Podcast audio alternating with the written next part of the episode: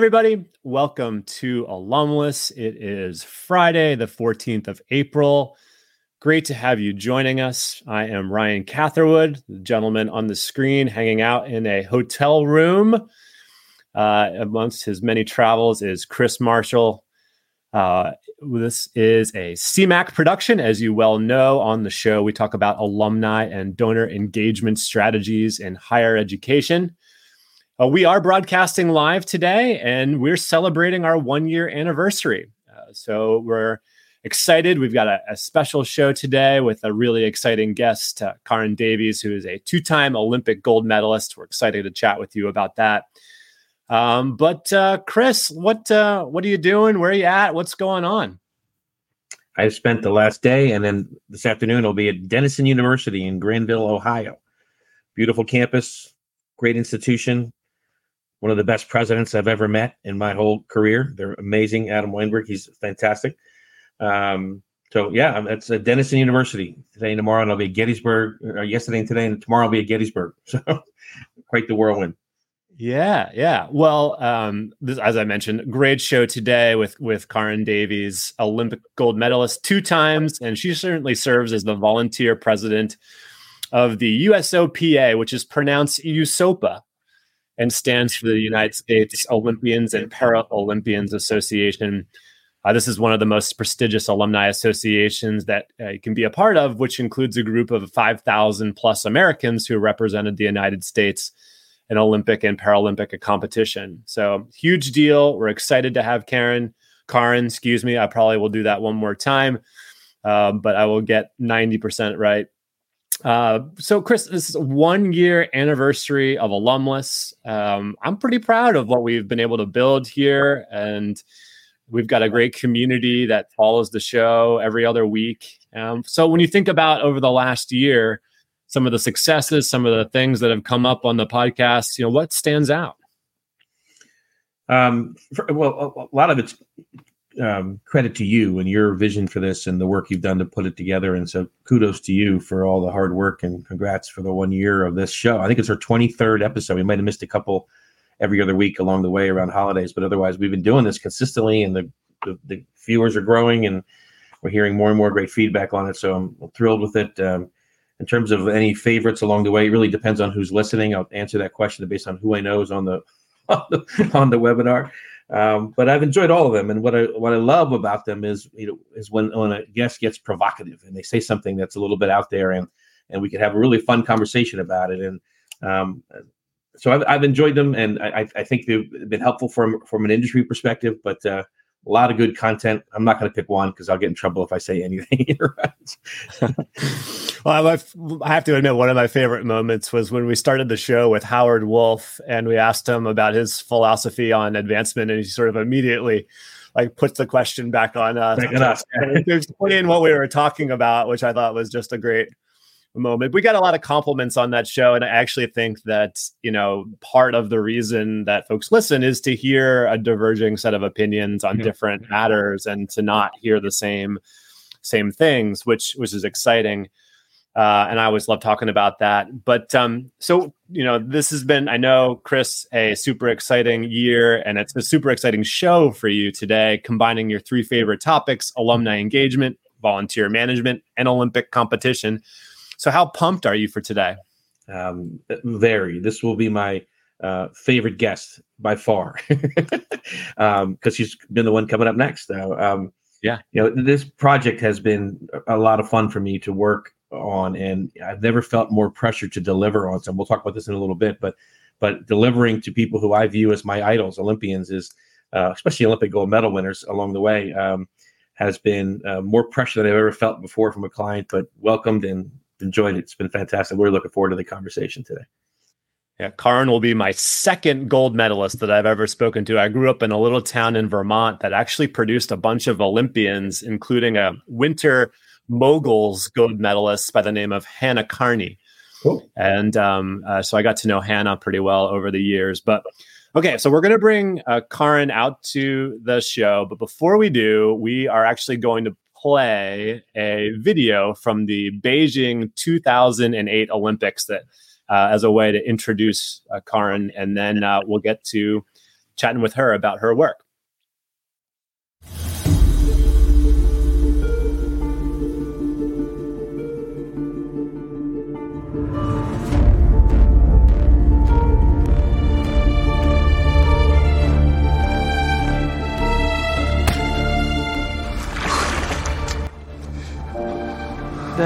Best times out on the water is what they call flow.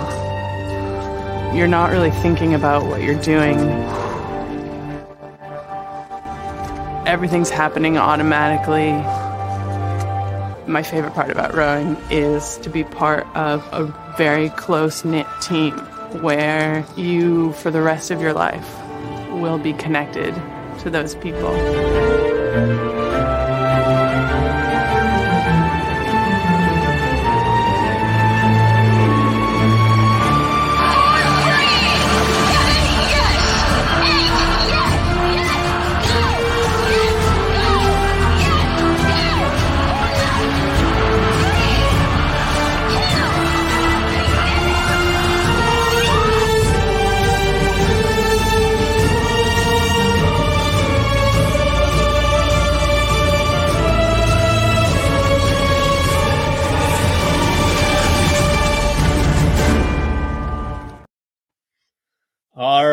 That's a heck of a warm up, and actually the first video we've ever played on Olympus. No, that was awesome. Great. Well done, really, really, dramatic music. Uh, but uh, Caryn Davies, welcome to Alum-Less. It's great to have you.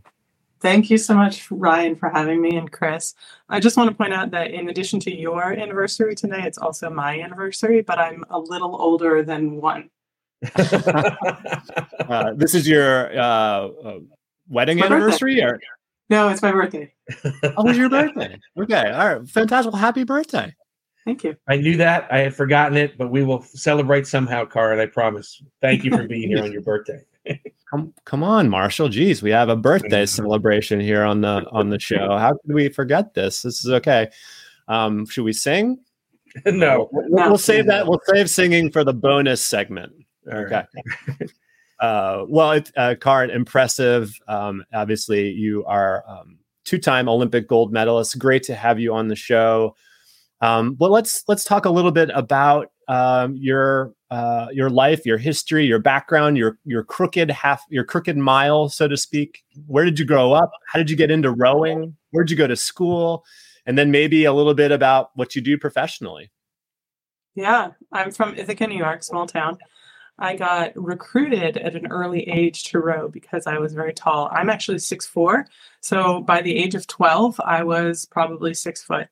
And the coach of the high school rowing team spotted me in the supermarket and he like strode up purposefully and he said, I want you for rowing. And I thought this was terrifying, but I uh, he eventually convinced me to come down and try it out. And I was good at it. So I liked it and kept doing it more and kept getting better at it.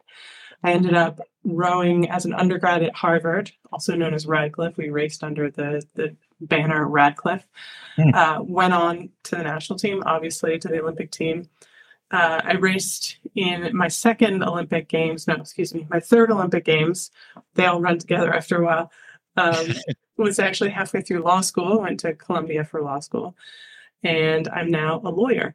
I represent small businesses Wow. Well, Caryn, I've never met you in person, so if you hadn't told me you were six four right now, um, out, be seeing you a, a week from now at the reunion event, looking up. So now, are most rowers uh, tall? I mean, when I think of tall and advantage for athletics, I think obviously of like volleyball and, and basketball. But so being being tall has a real advantage for rowing. Yes, yeah.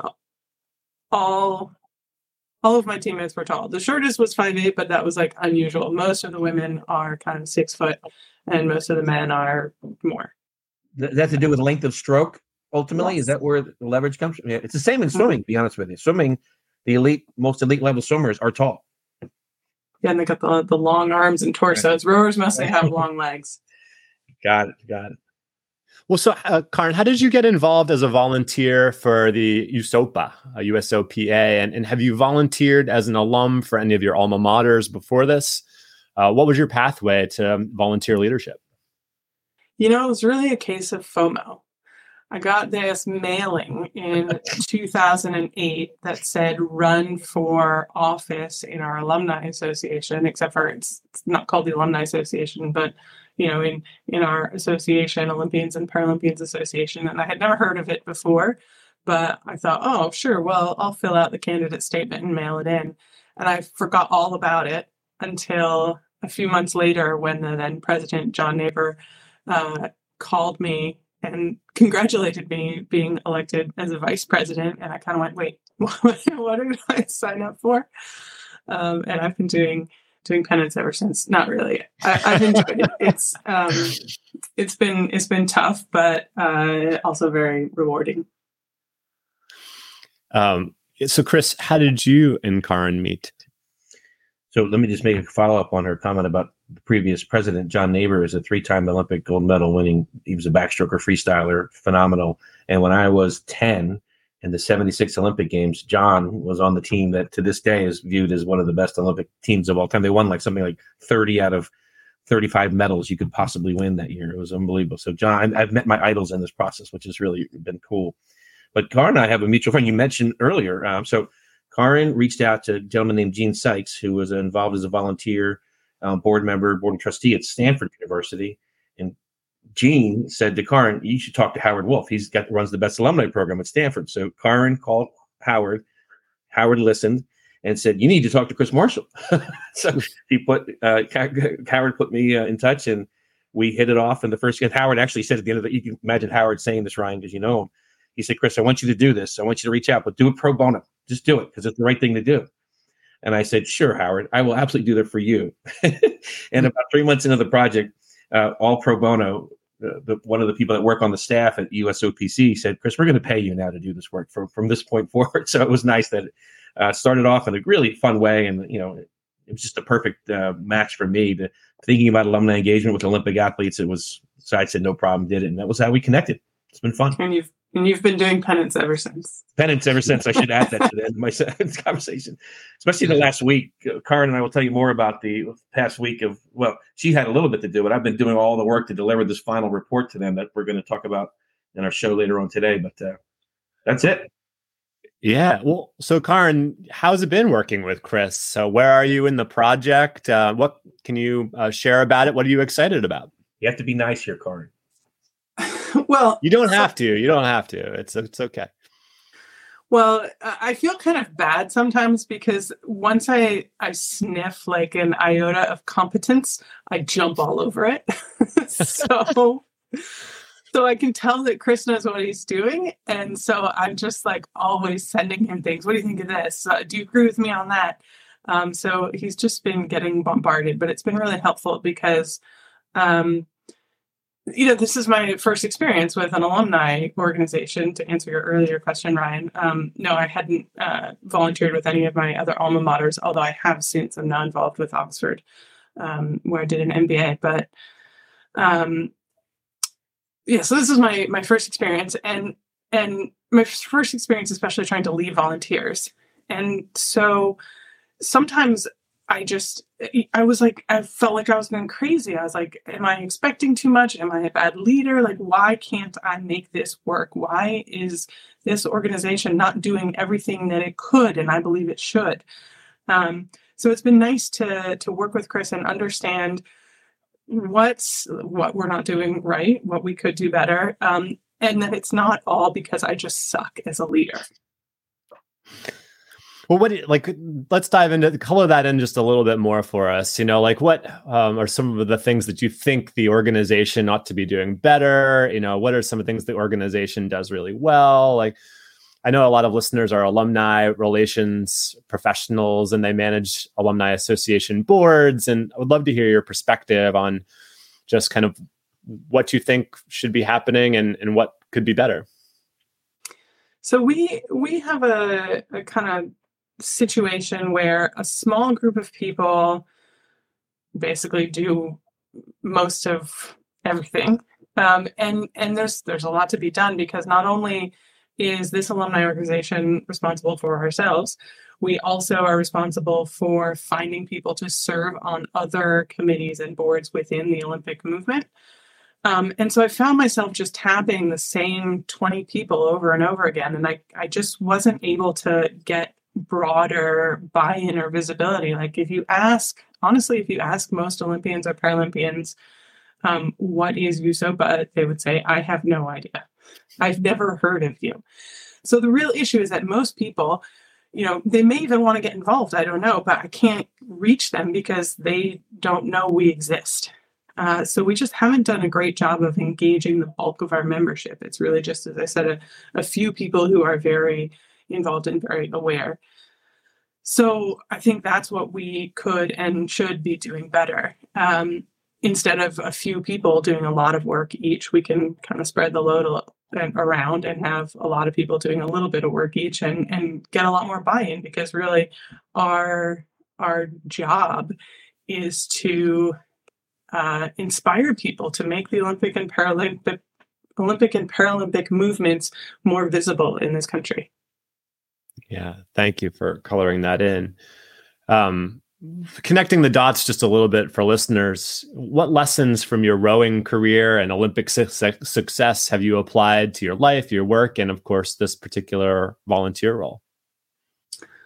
I think one of the most important lessons I learned as an athlete was actually it wasn't the times that I made the Olympic team or won an Olympic gold medal. It was actually more recently when I failed to make an Olympic team. I tried for Tokyo for my fourth Olympic team and I didn't make it. And that was a really it was really hard for me. I had never not succeeded at, at something like that that I had tried. And along the way, um, so I was I was returning to the training center, rejoining a team where people didn't know me, clearly felt threatened by me, um, didn't really welcome me in, and it took me a long time to integrate into the team. And eventually, I realized that um, what I had been doing wrong is I had I had come back and just put my head down and worked as hard as I could in the way I knew how.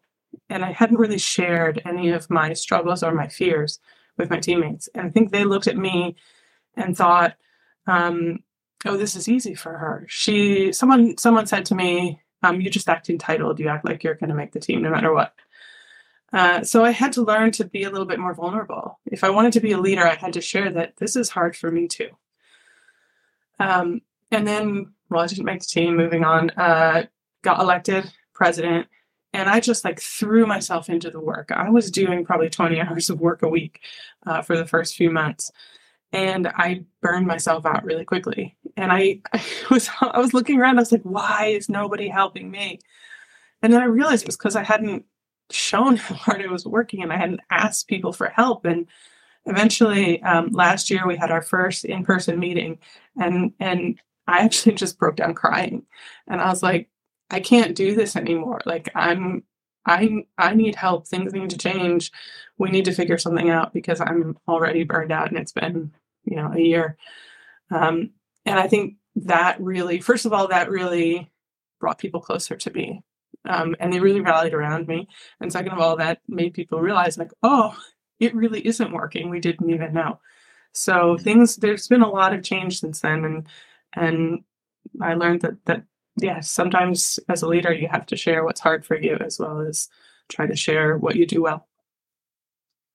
That that moment of that vulnerability that you that you let people see is a lesson for everyone in that equation and it is clearly a moment where it shifted things and we're now moving to it hopefully we're getting to a better place but but uh, I love the fact that you shared that story where a, a, leader can be vulnerable. It's part of leadership. I think that's a good lesson for people to hear. And, and kudos for being able to share that story.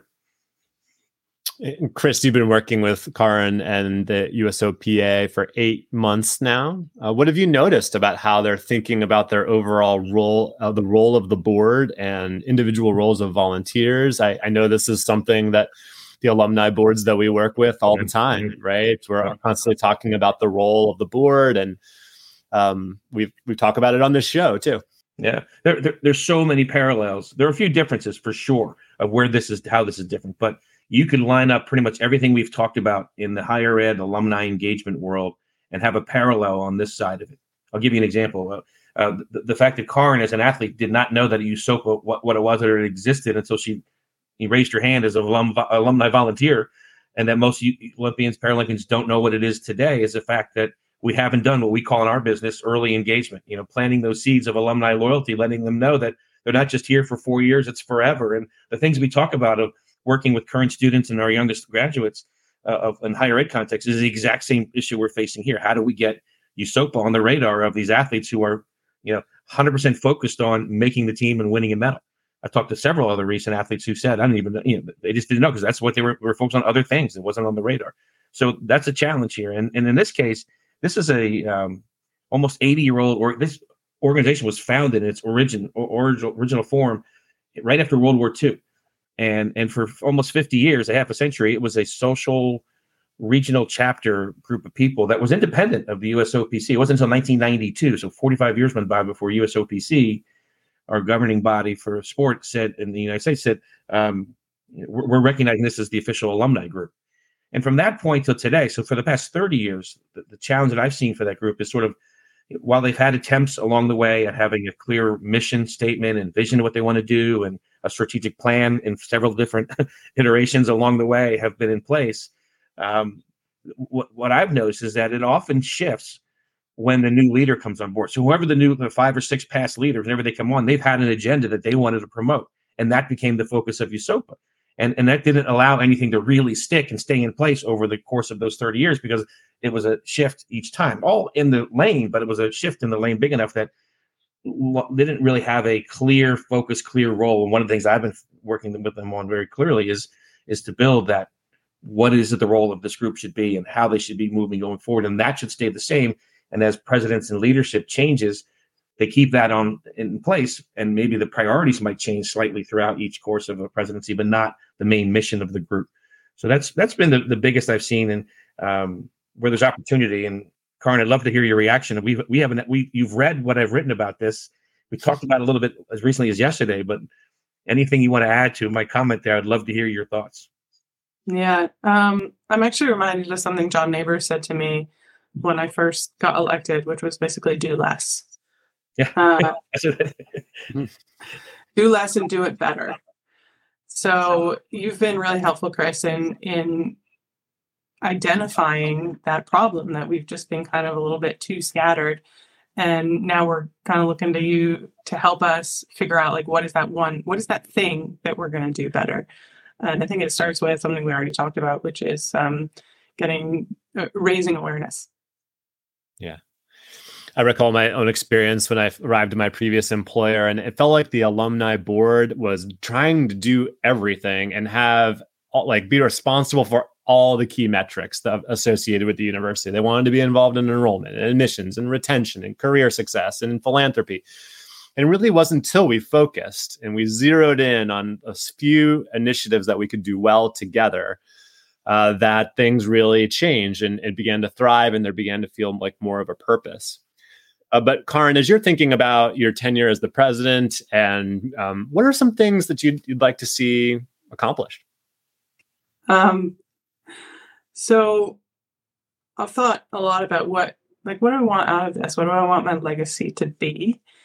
And for one thing, I would love to basically make myself redundant. Um, all the all the work that I'm doing and and um, all the change that I'm making, I would love if nobody ever has to do it again. And if, the structure completely changes and there's never another president, um, fine, you know, vote me out, kick me out, I don't care um, because I really want it to be clear that I'm here for athletes. And um, when I say athletes, I mean, you know, currently competing athletes. Many of our members are still competing, but also retired athletes because it's a real tough transition to retire from elite sport and then try to make it in the real world. So I know a lot of athletes need support with that, and I think that that we can help.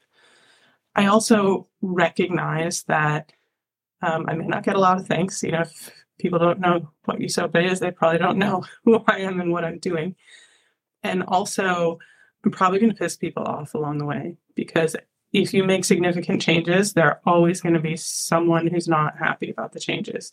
And so I've made peace with the fact that some, you know, I might I might lose some relationships. Some people um, might dislike me after this, and and that's okay. if you're leading, not everyone's going to like you, right? I mean, it's just sort of one of the laws of leadership. Um, but it sounds like you've really got a great perspective on how to forge ahead and, and how to be thinking about the role. Chris, you were going to say something? Um, I was just getting ready for your next question, but oh, uh, fair enough. I will add this though, another example of a parallel between a higher ed board work that we've done and uh, talked about on this show and uh, USOPA is is the is focus. Um, you've heard me say this, Ryan, at least four times on this show over the past year. And the three most important words in real estate is location, location, location. In alumni engagement, it's focus, focus, and focus. And that's what we're doing. It's the same lesson we're applying here. And Karen's been great. We actually, I actually asked a group of leadership uh, question: What has been the role of USOPA in the past? What is it today? And what should it be in the future? And I got great. We had a great conversation. We had email responses on it. And Karen wrote me this great email, and it said, "I'm going to take out the S and say role." and she wrote a whole paragraph about our role as volunteers in helping promote Olympism and um, helping supporting the next generation as volunteers. So she's the the narrow. I think the lesson that came from John, but but John Naber, as you referenced, but that focus on that one potential thing is where we're going to have the biggest impact. I just love that you were able to get to that level. And the idea of you know in, in colleges and universities, the alumni board can pay, pay special attention to helping students graduate and doing whatever they want to do first or next. Uh, Caryn, the way you describe that focus on helping athletes who have are in the you know, the process of retiring, who, who might go from sort of full time training, right, to something entirely different, which would be very emotionally uh, stressful, I would think, right? And um, it sounds like a really great way to focus the organization. Yeah, it's a it's a really tough transition. Um, it, it takes you by surprise. I mean, it's such a tough tough transition. There are athletes who have committed suicide because they didn't know what to do next. I mean, that's how hard it is. Um, so just to have someone reach out and be like, "It's okay, I've been there. I know what you're feeling. Uh, let me help," can mean the world to someone. It could save their life. Yeah, there, there's a great story. Um, it's a swimming story that I heard along the way.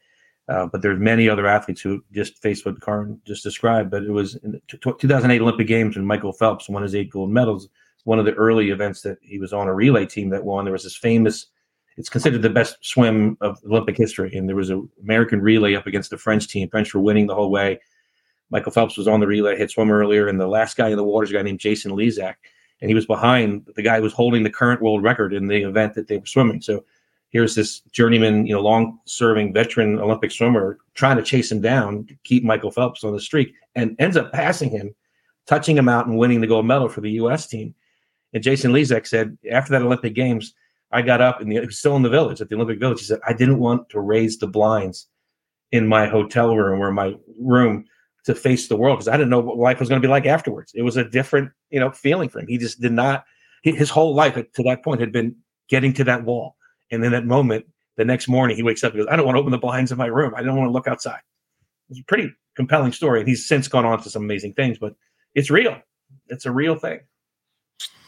Yeah, well, we've got lots more to talk about with uh, Caryn on the bonus section of Alum-Less. Uh, thanks for everyone for joining us here live today.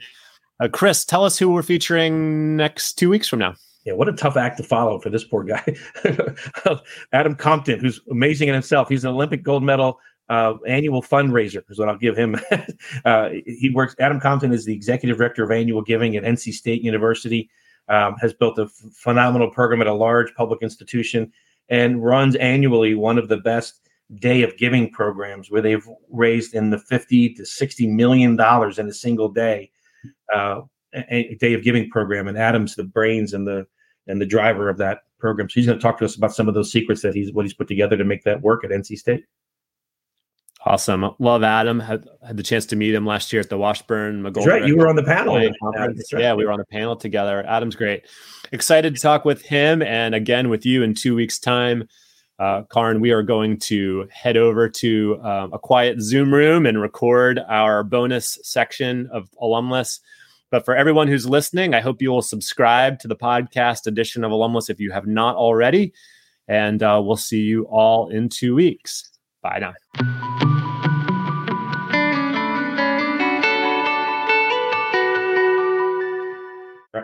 All right, we are back to the bonus section of Alum-Less. Thank you for subscribing to the podcast edition of the show. We're grateful to be in your podcast feed every two weeks. And we are back with Caryn Davies, Chris Marshall to pick up the conversation about uh, the uh, awesome work that's happening at the USOPA, right? And Caryn's role leading that organization on behalf of the other Olympians and Paralympians in the United States. 5,000 plus is the number, which uh, is that's a that's a big number. I, I hadn't have any context of, of how many Olympians there are living at this moment. Is is that right? That's the the number of um, U.S. Uh, men and women that have served in those in the Paralympian and, and Olympics uh, that are living today. Yeah, that's right. Uh, it's closer to six thousand, and those are the people for whom we have contact information.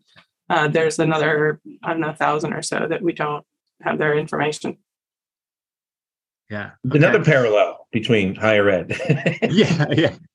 Isn't that the truth? Yeah, universities and their data, right? Um, it's the the number one challenge I think is to stay current with folks after they graduate and move along in life. But Caryn, let's go back just a little bit and talk about your Olympic journey. Uh, my guess is that uh, it's an all-encompassing effort right? Uh, did you have time to do things outside of rowing in school? And and where we talked a little bit about where your volunteer journey began but maybe we can talk a little bit more. Well i'm not sure if i had time but i made time. And that was actually one of the the things that i did differently from a lot of my teammates.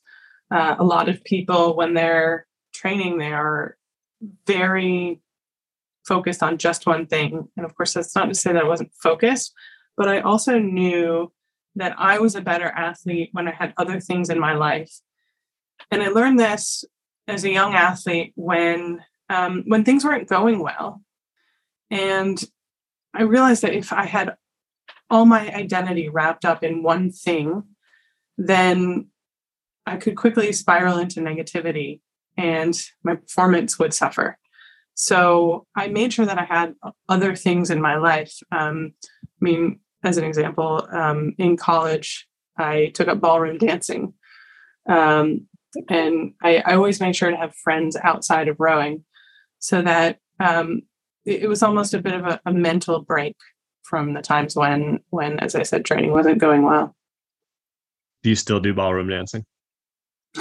I don't uh, actually, but um, when I met my uh, fiance, I one of the first things I asked him was, "Do you dance? And if not, are you willing to learn?" And we did take tango lessons together.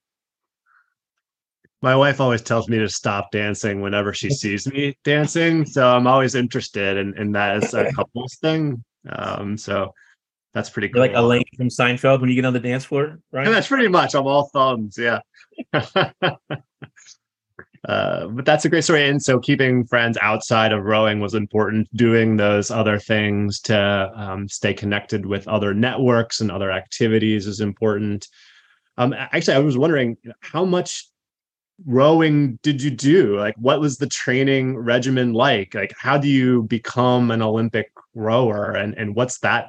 I would imagine a pretty grueling process like, right? Um, yeah, most people most people start rowing in college or sometimes high school, and then uh, after college, if you are one of the the top rowers in the country, and there are ways the coaches figure that out, you get invited to the Olympic Training Center. And when you're at the Olympic Training Center, it it pretty much becomes your life. Um, very few people have jobs, and if they do, it has to be completely flexible. You need to be able to show up at training sort of a moment's notice because it gets rescheduled for weather and things. And we generally train three times a day, um, two to three times on the water, and uh, occasionally we do weights or other things. Um, so we end up, let's see, so we end up doing more than six hours of actual training a day. And by the time you add in time to recover and physical therapy and proper nutrition and all that, it really becomes a full time job. Mm.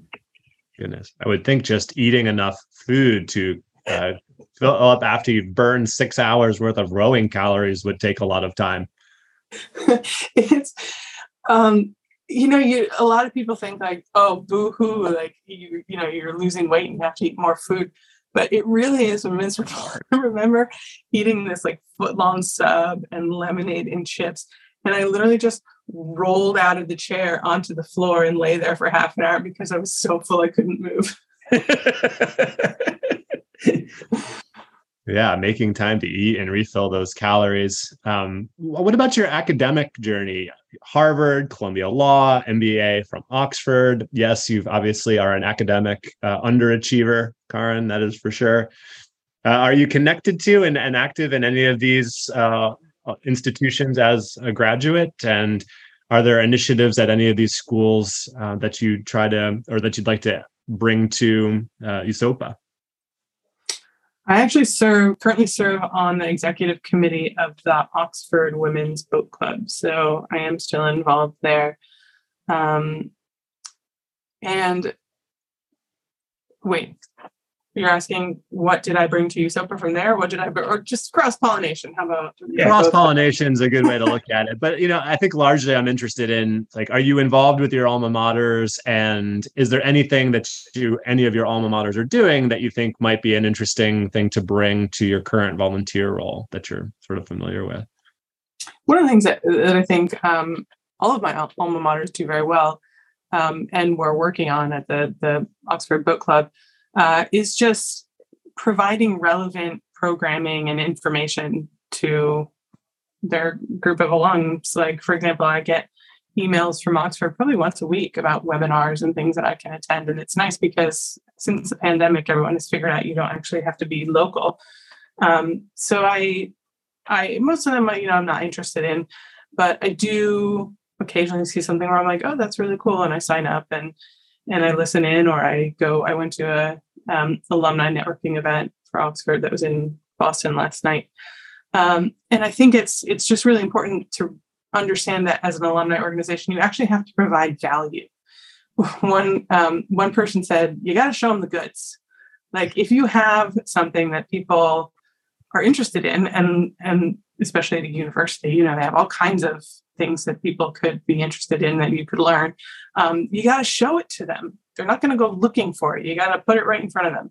So um, there's actually a lot of USOPC programs for. We were talking earlier about how difficult a transition it is to transition away from elite sport. There's a lot of programs that the USOPC offers to assist with that transition. And um, as the alumni organization, we can do a better job of, of getting the word out. Yeah. yeah again, another great parallel um, you're drawing on. the other uh, thing I'll, I'll, mention is that I got a text from Caryn last night that said she, Ryan, this is for you, that she was at an Oxford event and met Christine Fairchild and had a oh, conversation. Really? And, and, she said, I'm on Chris's show tomorrow. And, and I told Caryn that Christine's going to be our guest later this summer on the same exact show. Small yeah. world. Love Christine. Uh, yeah, I think um, there is um, definitely opportunities to showcase value. It's really important for alma maters to do that because it's one of the reasons I struggle with the phrase give back as a, an appeal from an alma mater to say, you know, give back. And I think we got to always more be in the framework where we need to alumni paid for their degrees or you earned your gold medals. And so there's there's no owing of anything. It's just you have to continue to earn that through providing value, right? As alumni are moving forward in their lives and not just c- clearly communicating opportunities to engage and participate, but providing valuable experiences, programs, opportunities, connections, right? That are going to help alumni as they move forward in life. And maybe they'll choose to pay it forward uh, but the phrase give back, I always struck me as a challenging one because of the energy and the tuition dollars and all that go into the college experience. And of course, what you just described as the the training regimen and the sacrifices and the effort that went into achieving your goals of of participating in the Olympics and and being on a winning team, right? It's uh, an interesting aspect of uh, of the work we do. Uh-huh. Couldn't agree with more. Yeah. There, there's a, a great line I learned from the folks at Duke University where they said, we have to stop going to our alumni with our hands out and go to our alumni with our arms open. Hmm. Our hands and arms full. I think they talked about that with a, you know, the metaphor being that we're going to give you more as you go through your forever after your graduation. Mm-hmm. I, I, like that. So let, us um, Caryn, let's get some advice from you for folks here who may be listening, or even if they're on a staff and not, but someone who's considering taking on a volunteer leadership role, your potential successor in your role currently. What advice would you give them? What would you tell them to do? What's the most important lesson that you've learned along the way? Well, number not- one, you have, number one, you have to make it fun. People don't volunteer because they want to work hard. They volunteer because they want to feel good. And and of course, part of it is working hard, right? Because you want to make a difference. That's the other thing. It has to be fun, and you have to. People have to feel like they're making progress. That's what the, that's what makes them feel good in the long run. Fun is you know short term, feel good. Um, making progress, making a difference is long run. And so, um, yeah, make it make it a community. Get people together. Make it a group thing. Um, and then make it really clear you did this and here's what came from it. Thank you. Right? Make sure to thank people and show them what came out of their hard work. Yeah, a little gratitude goes a long yeah. way, right? But let's you talk about you know kind of uh, your, what's on your mind this year and having that focus and trying to accomplish certain things. Even I would call you know this year has been sort of organizational reset next year focus on volunteerism and building out on the work we've just completed but let's fast forward five years from now we're going into la 28 a home game for uh, us olympic teams um, what role do you see usopa playing where are we at in the in the journey for usopa at that point given what we're doing what foundation we're building today i would love to use la 28 as a reason to make retired athletes feel relevant again. Hmm. Uh, because you know you get your 15 minutes of fame. Some people don't even get that, uh, and then you know the world just kind of forgets about you.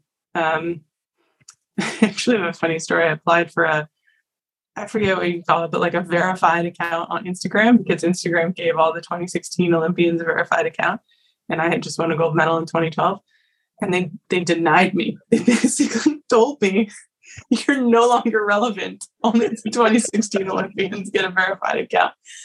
Um, so this was a real harsh lesson of like, all right, I'm man, I'm over the hill, you know.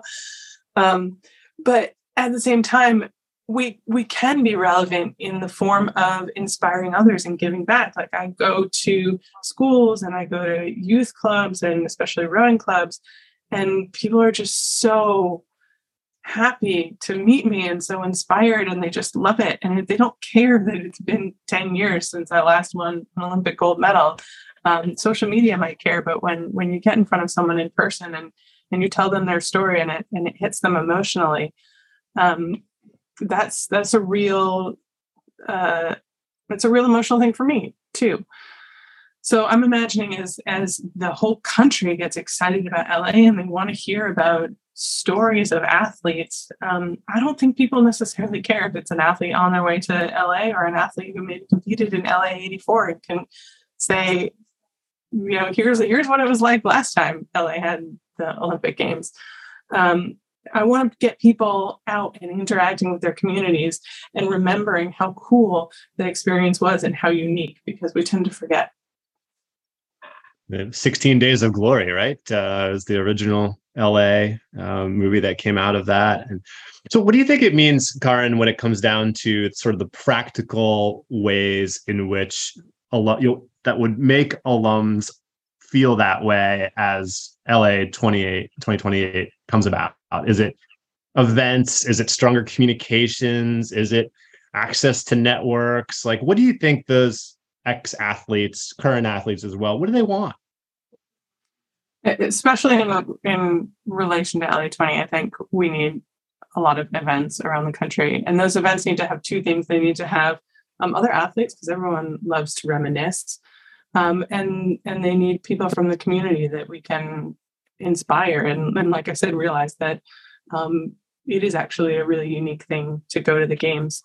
Um, people just want to get together.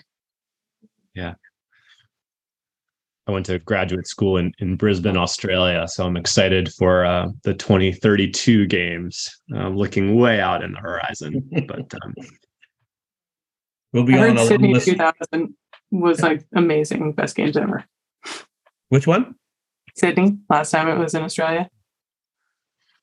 Um, so question for both Caryn and Chris on this one. Have you seen any parallels between USOPA and a college or university based alumni association, similarities or differences? And Chris, why don't you lead off on your thoughts on similarities and differences, and, and then Caryn, you follow up there. We, we talked about a bunch throughout. Um, the early engagement example I gave is a good one. How do we plant those seeds and let people know that USOPA exists? It's the same thing we think about when with students enrolled at a place that they're not just here for four years, it's forever. Um, the board challenges is another really good parallel. I mean, the focus, the, what work the board does and doesn't do is, is an important one.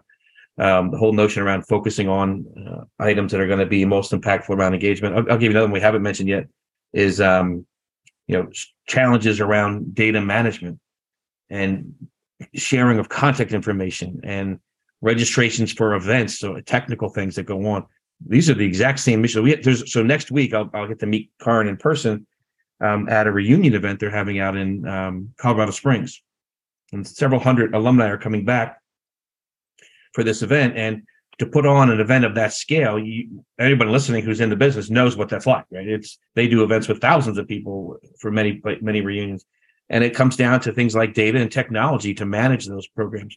The, the big difference here, though, is that I found is that and maybe this is true in colleges in some areas, but across the board for Olympians, this is an important group of people to keep data confidentiality, contact information confidential. So the sharing of information is one that I've never seen the level of protection and and scrutiny over of trying to make sure that this doesn't get out to the public because it's you know you know at a university you're going to find people who like you don't want your top donors your board members your famous actors and athletes out there in the online directory, for example, but that leaves a, like 2%. The other 90%, we'll put them in the directory. People can reach out to them and connect work. You can't do that in this context. It's a little different. You know, password protections and access to things are all make it a little bit more challenging. Um, but confidentiality around confidentiality, even things like, um, you know, on the reunion website, can we have a little button that says click here and see who's coming? You know, in in in most colleges, you would put that in automatically. In this case, might not be something we should do. It's you know, there are things like that that are that I've seen heightened around confidentiality of data and contact information. Car, anything else you would build on that or add to? Yeah, I've seen some parallels with a university. You have interest groups and you have class years, right? You might mm-hmm. have like someone was involved with the drama club and they graduated in 2005. And you have the same thing with uh, Olympians and Paralympians. We are all part of the sport and we all went to a specific games a year. So I have regular reunions with my rowing teammates. And um, also, for example, um, one of the 1968 athletes organized a reunion for all of the athletes from 1968 and got an amazing turnout. And that's nice because then you can reminisce about where you were and what the what was going on in the world at the time. Yeah. Do, do you make them? Sorry, jump in real quick here, right? It, it's yeah. like uh, in colleges, uh, universities, you have what's your class year, you know what's your affinity group and what's your chapter zip code area and the USOPA model has been based for you know half a century or more on where do you live what's the zip code mm-hmm. and whether or not people choose to come out and rally around that point is a question that i had all the way through the process frankly I, I, is it sport or is it year and most people probably tell you it's the sport yeah my, my question was actually dovetail to that one is do you meet people in the olympic village that are like in the sh- having you're having a shared experience that become your friends for lifetime or is it such a sort of you're spending so much time with your teammates that like you mentioned you know the olympic year being important and then the sport being important but i guess i guess i was wondering is you know among with the year concept are you do you make relationships with those in the olympic mm. village become you know lifelong friends or is it just just too short of a time yeah, I found less that uh, there's kind of a, a cross pollination of friendships across sports because, as you say, we have such different schedules and certain sports compete at different times and whatever. Um, but I do find that I've been able to create lasting friendships from other countries, rowers in other countries. We see them not only at the Olympic Games, but also every year at the World Championships. Um, so just last month, I was visiting with some friends in Holland that um, I've been friends with these women for 20 years. Mm, yeah. Another parallel, Chris, as we talked about earlier, was the the career assistance. Yeah, absolutely. right? Transition And out of yeah, yep. That's a big one. And the other one I was wondering about actually, Caryn, is the idea of traditions. You know, it would imagine that they're like leading up to a new Olympic Games, whether it's summer or winter, like that there's an opportunity to create some traditions for athletes, ex-athletes around, and maybe they already exist. Uh, but just curious on your thoughts around traditions that sort of run in, in parallel to the games, perhaps whether they already exist or whether they could be created. We definitely have some traditions in rowing, um, and I imagine other sports have them too. It seems to me like it's more sport specific than Olympic or Paralympic Games specific. Like as an example, our coach always brings a bottle of water from the last Olympic course we rowed at to the next Olympic Games. So he saves it for four years, brings it, and then pours it over the bow of the boat before we go out and race. That's fun. That's a great symbol. Yeah. Particularly if the last time was a, a really successful. Yeah, true. I don't know what he would do if it didn't do well. Don't you dare pour that water from the you know the Dump it out on the dock. There are also some really interesting rowing traditions. Um, rowing is the only sport I know of that actually does not use a podium. Everyone, when you get your medal, you're all just standing on a dock and you're all on equal footing, which I really like. And that notice that. that I say that the above video else. showed them all on the dock together, even crossed. Yeah. That's right. Yeah. Uh, well, uh, Caryn, last week we had Dan Olds, a friend of ours, who's the vice president of alumni um, at Bowdoin College, and we spoke about volunteer management on that show. As a volunteer, what advice do you have for alumni engagement professionals, staff members, those folks who you might work, be working with, um, who are listening right now, as well? Uh, what do they need to hear about being a volunteer? Oh yeah. Um, well, part goes back to what I was saying about leading volunteers, whether you yourself are a volunteer.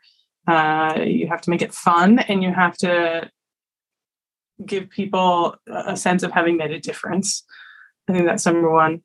Um, and then also, I guess just, uh, I mean, everyone probably already knows this already, right? Like, um, adjust expectations because you can't you know you can't fire a volunteer and, and can't push a volunteer. Like you kind of just got to take what you get. Um, but i've found the, the best way to motivate volunteers is to figure out what they enjoy not what needs to be done. And and that's hard right? Because we were just talking about how you really have to focus on like one thing and so sometimes the thing that needs to be done is not what anyone enjoys doing so that's that's a really thin line to walk but um if you just ask someone to do something and it's not someone something that they enjoy, they're not going to do it. So you got to figure out what each person likes doing and give him or her something along those lines. Great advice. Well, as we wrap up our bonus segments, our our last question of each episode is about inspiration. And so, you know, we wanted to ask you a little bit about your inspiration. Where do you look for it? What do you read? What do you listen to? Um, where do you find inspiration? Whether that's for you personally, or as a motivational speaker, or as a role as a volunteer, or in your legal career, where do you look for inspiration? Hmm. Um, so I've been thinking a lot lately about the idea of success and what what does that look like? What does it mean? And I've realized, um, of course, easy for me to say, right? Like, so many of us have a um, unproductive, perhaps even unhealthy obsession with success and and maybe idea of what success is. Um, and I can I can tell you, conventional measures of success don't make you happy. Um, the glow of winning an Olympic gold medal lasts maybe two weeks. Someone once said to me, if I were you, I would never have a bad day. I would just put on all my three Olympic medals and I would stand in front of the mirror and just be like, you're awesome. right? Listeners, Caryn is doing the air guns right now. Yeah. oh, yeah, yeah. she's the, she's the man in the mirror. Yeah. um, yeah, I was like, gosh, I wish it worked that way. It would be so much easier. Um, so I've, I, I'm learning as I get older that um, the the the motivation that drives you to succeed in this conventional way um, it's it's kind of addictive like it feels good like oh i'm going towards these goals but it doesn't actually bring long-term happiness. So i'm trying to find i'm trying to figure out like what are the things that actually do bring long-term happiness contentment and focus more on those. And i've for me um, it's more in creating community making sure i have a strong friend group helping people. And I've realized that that means that I might actually not be as as successful in my career as I thought I would and earn as much money as I thought I would. But I I don't think I'll regret that. Awesome. Well, that is a perfect spot to leave things. Our conversation for this week. Caryn Davies, two time Olympic gold medalist for rowing, three time Olympian, however, right? Uh, uh, Hmm. didn't we? Yeah, there was Yeah. a silver in there.